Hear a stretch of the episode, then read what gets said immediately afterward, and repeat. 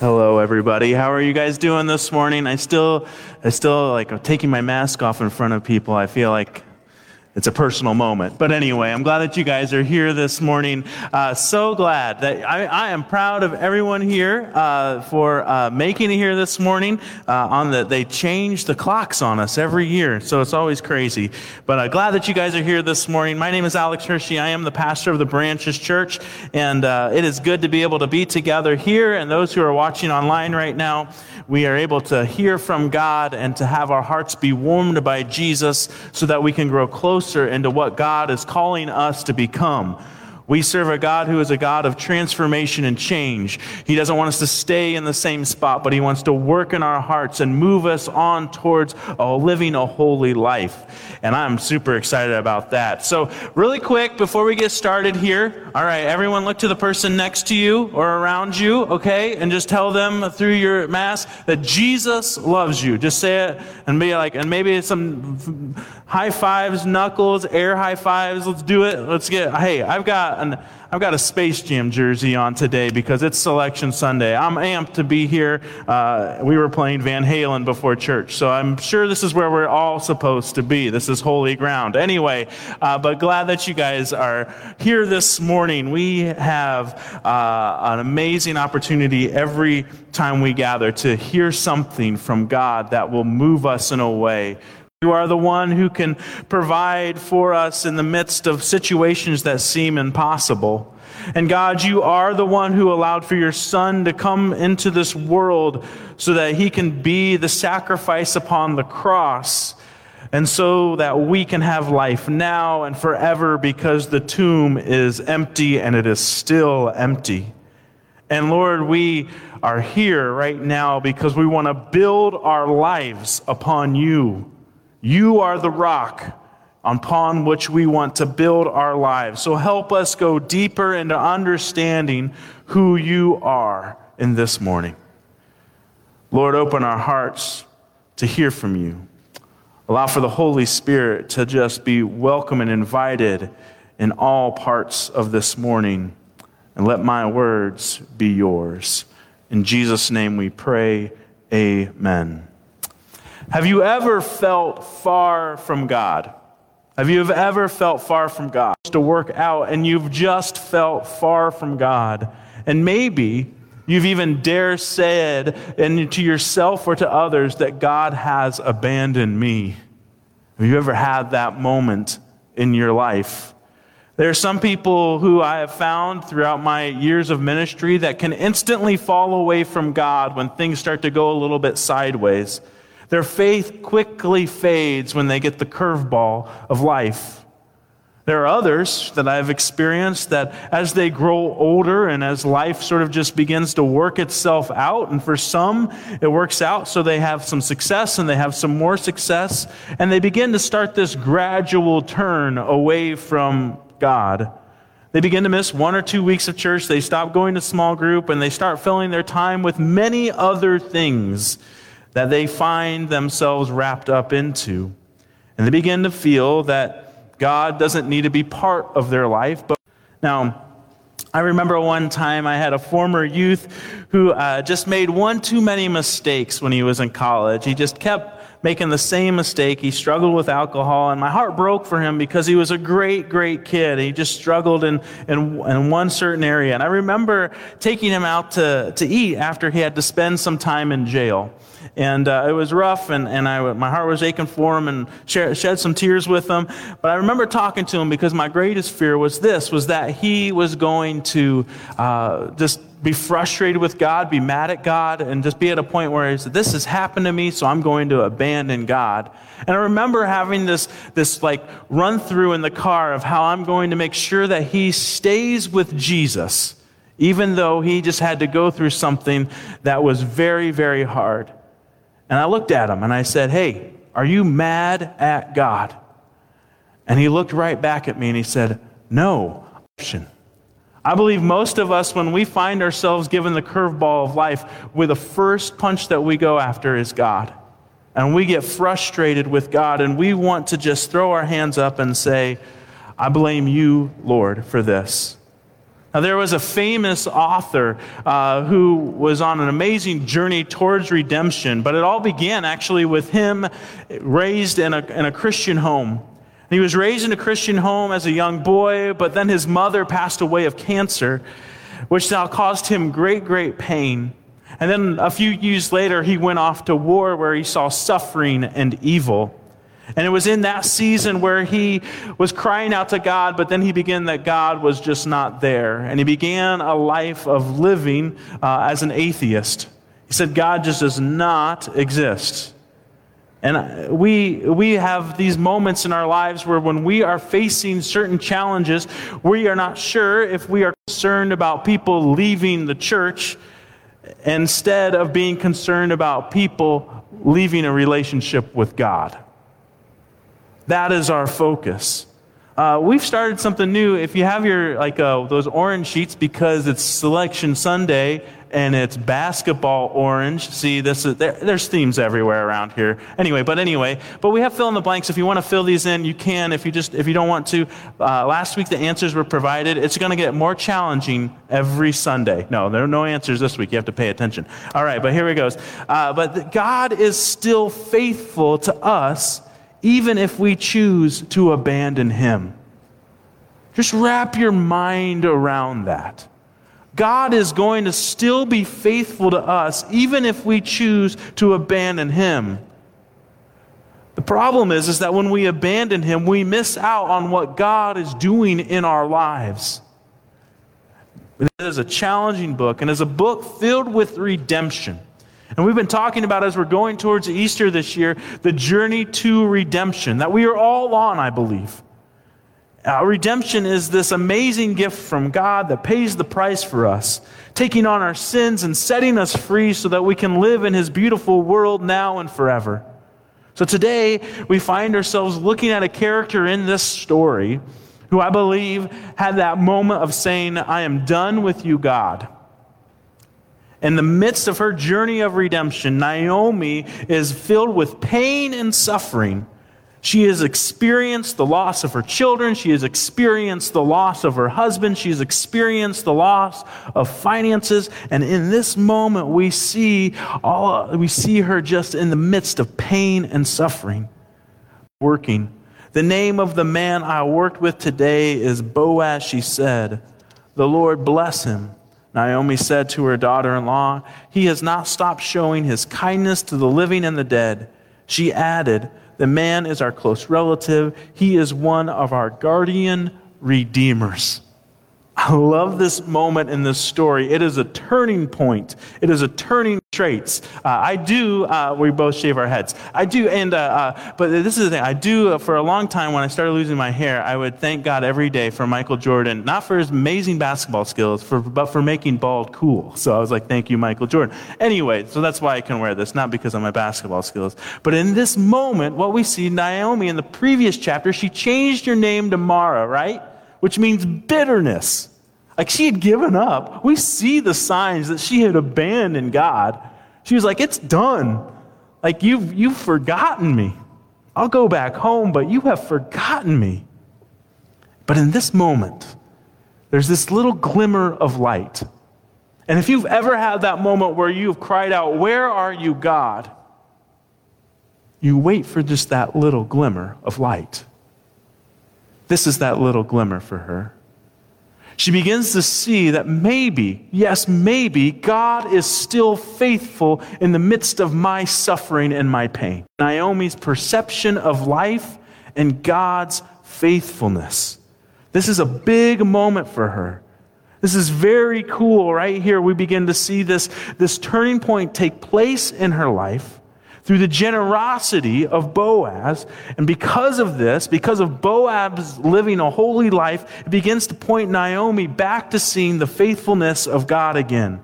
This is the thing Naomi needed Ruth to encounter Boaz so that she can encounter God. The people in our lives will bring us back to God. It's a constant theme that we see throughout all of the Bible. The people around you will either push you away from God or they will bring you towards God. You know, what we're seeing as more and more surveys are put out because people like surveys. Everybody likes to fill out a google monkey every once in, not a google a survey monkey every once in a while. Anyway but no but as more and more surveys go out. What we're seeing consistently is that more and more people they did nothing there's a complete abandonment we're seeing this number rise and rise and rise no one wants anything to do with religion and what we're seeing wrapped into that is no one wants anything to do with jesus this is a hard part. But this is, I say that today because I believe that Naomi was teetering on the fence right there. If the Bethlehem survey was coming through town, she probably would have been right there, like, what do I believe? What do I mark? But by the grace of God, she finds a Redeemer who leads her to the great Redeemer. The healing of bitter lonely, and broken Naomi has begun, though her situation hasn't changed. This is an important thing to hear right here. The healing began, but she's not out of the woods yet. She's still living with Ruth, living in poverty, living with nothing, no husband. She still begins to be changed, even though her situation hasn't changed, because she is learning what faith is. Often in our lives, we want situations to change. We want to be transformed, but not until we're transformed is that we'll give the praise. We want to be like the, the workout. We won't praise the workout until we look down and see the six pack, right? This is how we are with God a lot of times. We want to give God the praise, but it's, it's after the fact. What we learn here from Naomi is that she begins to be changed. Even though her situation isn't changed, she sees that God is active right now. So I don't know what you're going through, what suffering or pain, or maybe you have a friend or a family member who's going through that. You need to point them to God in the moment right now before God will do the miracle later.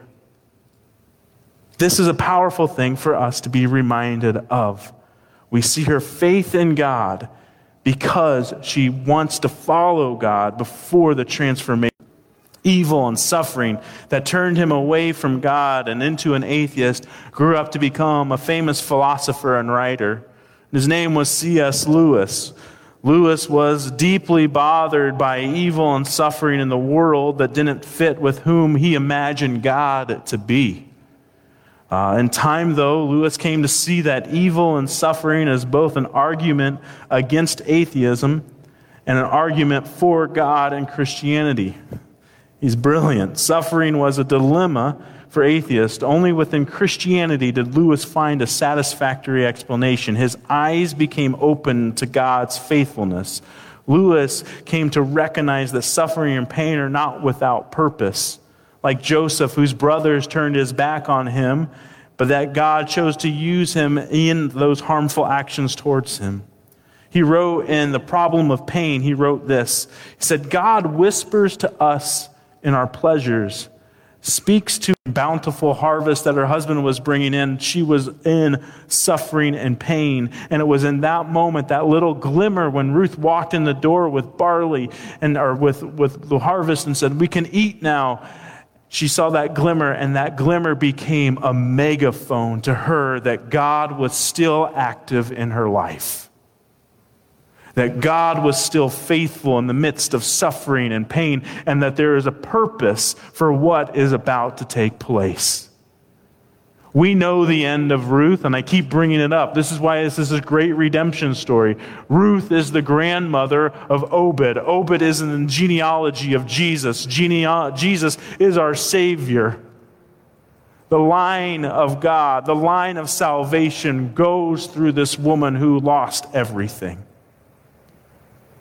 and almost abandoned God. But she chose not to in this moment. What I want you to hear today is that we can all go through a new phase of life and how church is done and, and all of these this is different things. I believe there are many things that will push us away from God, but there are many things that will push us toward God. And we have to make the decision will we live a deeper life with God? or we will just continue in a shallow, shallow faith as well.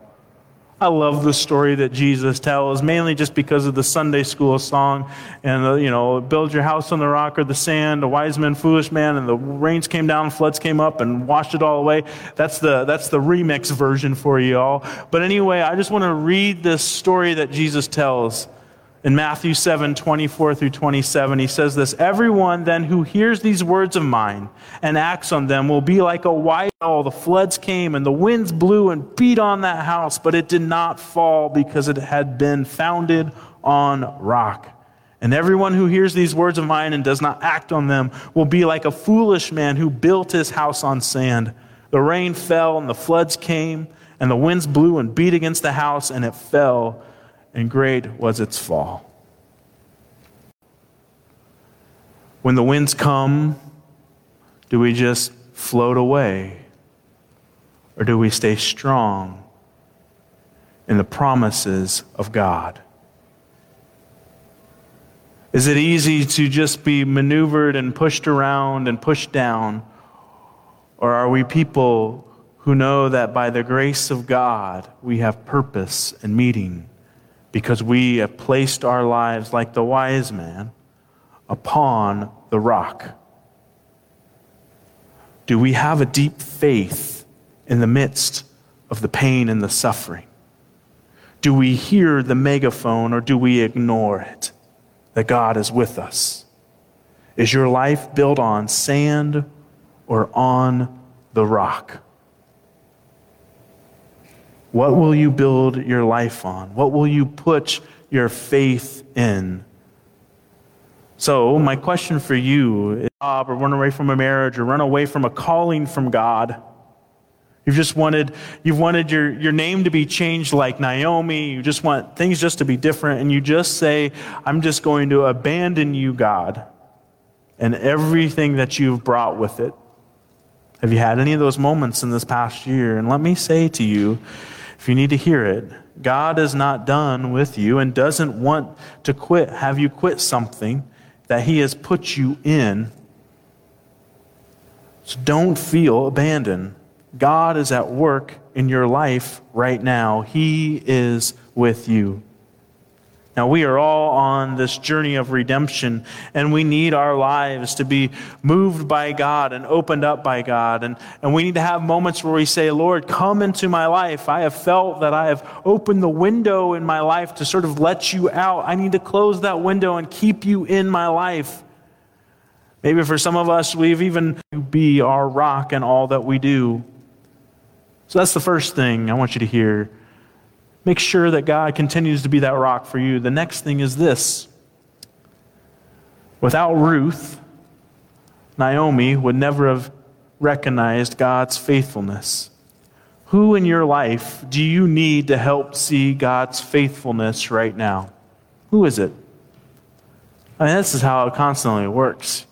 I mean, there's there's, there's more moments in the Bible where someone comes to follow Jesus because of the actions of a friend and a loved one than just God being like lightning strikes and be like, come follow me, Paul, you know? But there's more, a lot more the other way. Lewis, uh, C.S. Lewis, he was not won to Christianity overnight. Yeah, he was just hanging out with his philosopher buddies in England, speaking with British accents, so thinking they're better than all of us Americans. But anyway, but they're just doing that, and he's smoking pipes probably, and just continue to pour into him the love of Jesus.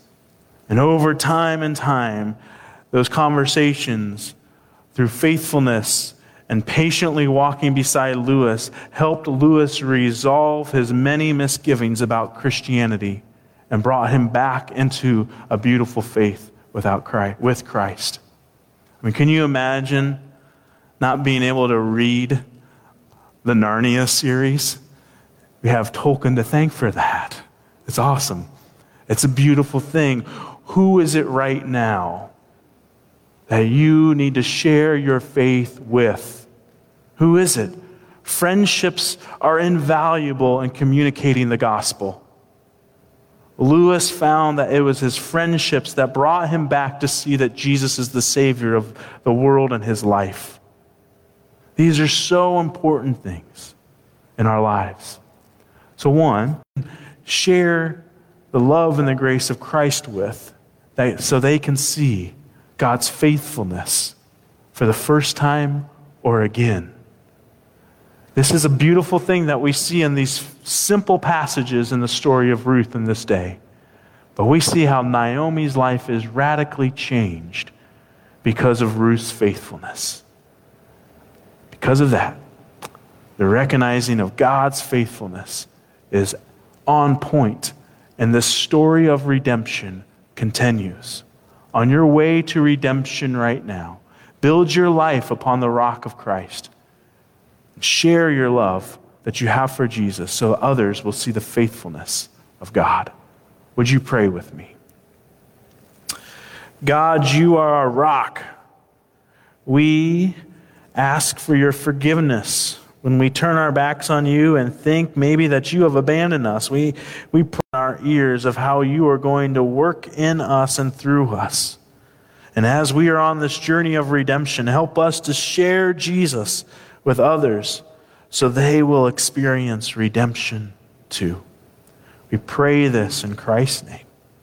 Amen. Here at the branches, we've been ending every service with uh, taking communion. Communion is the Lord's Supper where we're reminded of what Christ has done upon the cross for us. We're reminded that Christ is that sacrifice. He was the perfect sacrifice. He went to the cross without any sin so that we can have life and have life abundantly, now and forever. Here at the branches, all who believe and confess that Jesus Christ is Lord are welcome to take communion this morning. And as we take communion, we are reminded of Jesus and how he talked with his disciples as they sat around the table. And all of a sudden, he said to them, as he passed the bread around, he said, This is my body that is broken for you. We are reminded, though, before the empty tomb was pain and suffering on the cross. And that pain and suffering led to redemption for us all. So, as we take this bread and, and, juice this morning, let us confess those sins that keep us from following God and ask for God's holiness to fall down upon us so that we can walk faithfully with God throughout this coming week. Would you pray with me? O Lord, you are faithful. O Lord, you are good. O Lord, you sacrificed your life so that we can have life now and forever. And in the stillness of this moment, Lord, help us to confess our sins, the things that we have placed in front of you.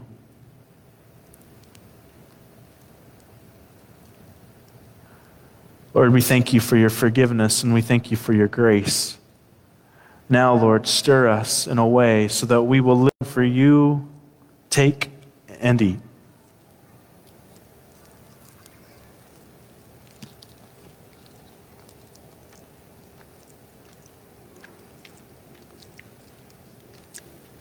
Blood of Christ spilled for you and the forgiveness of your sins, take and drink.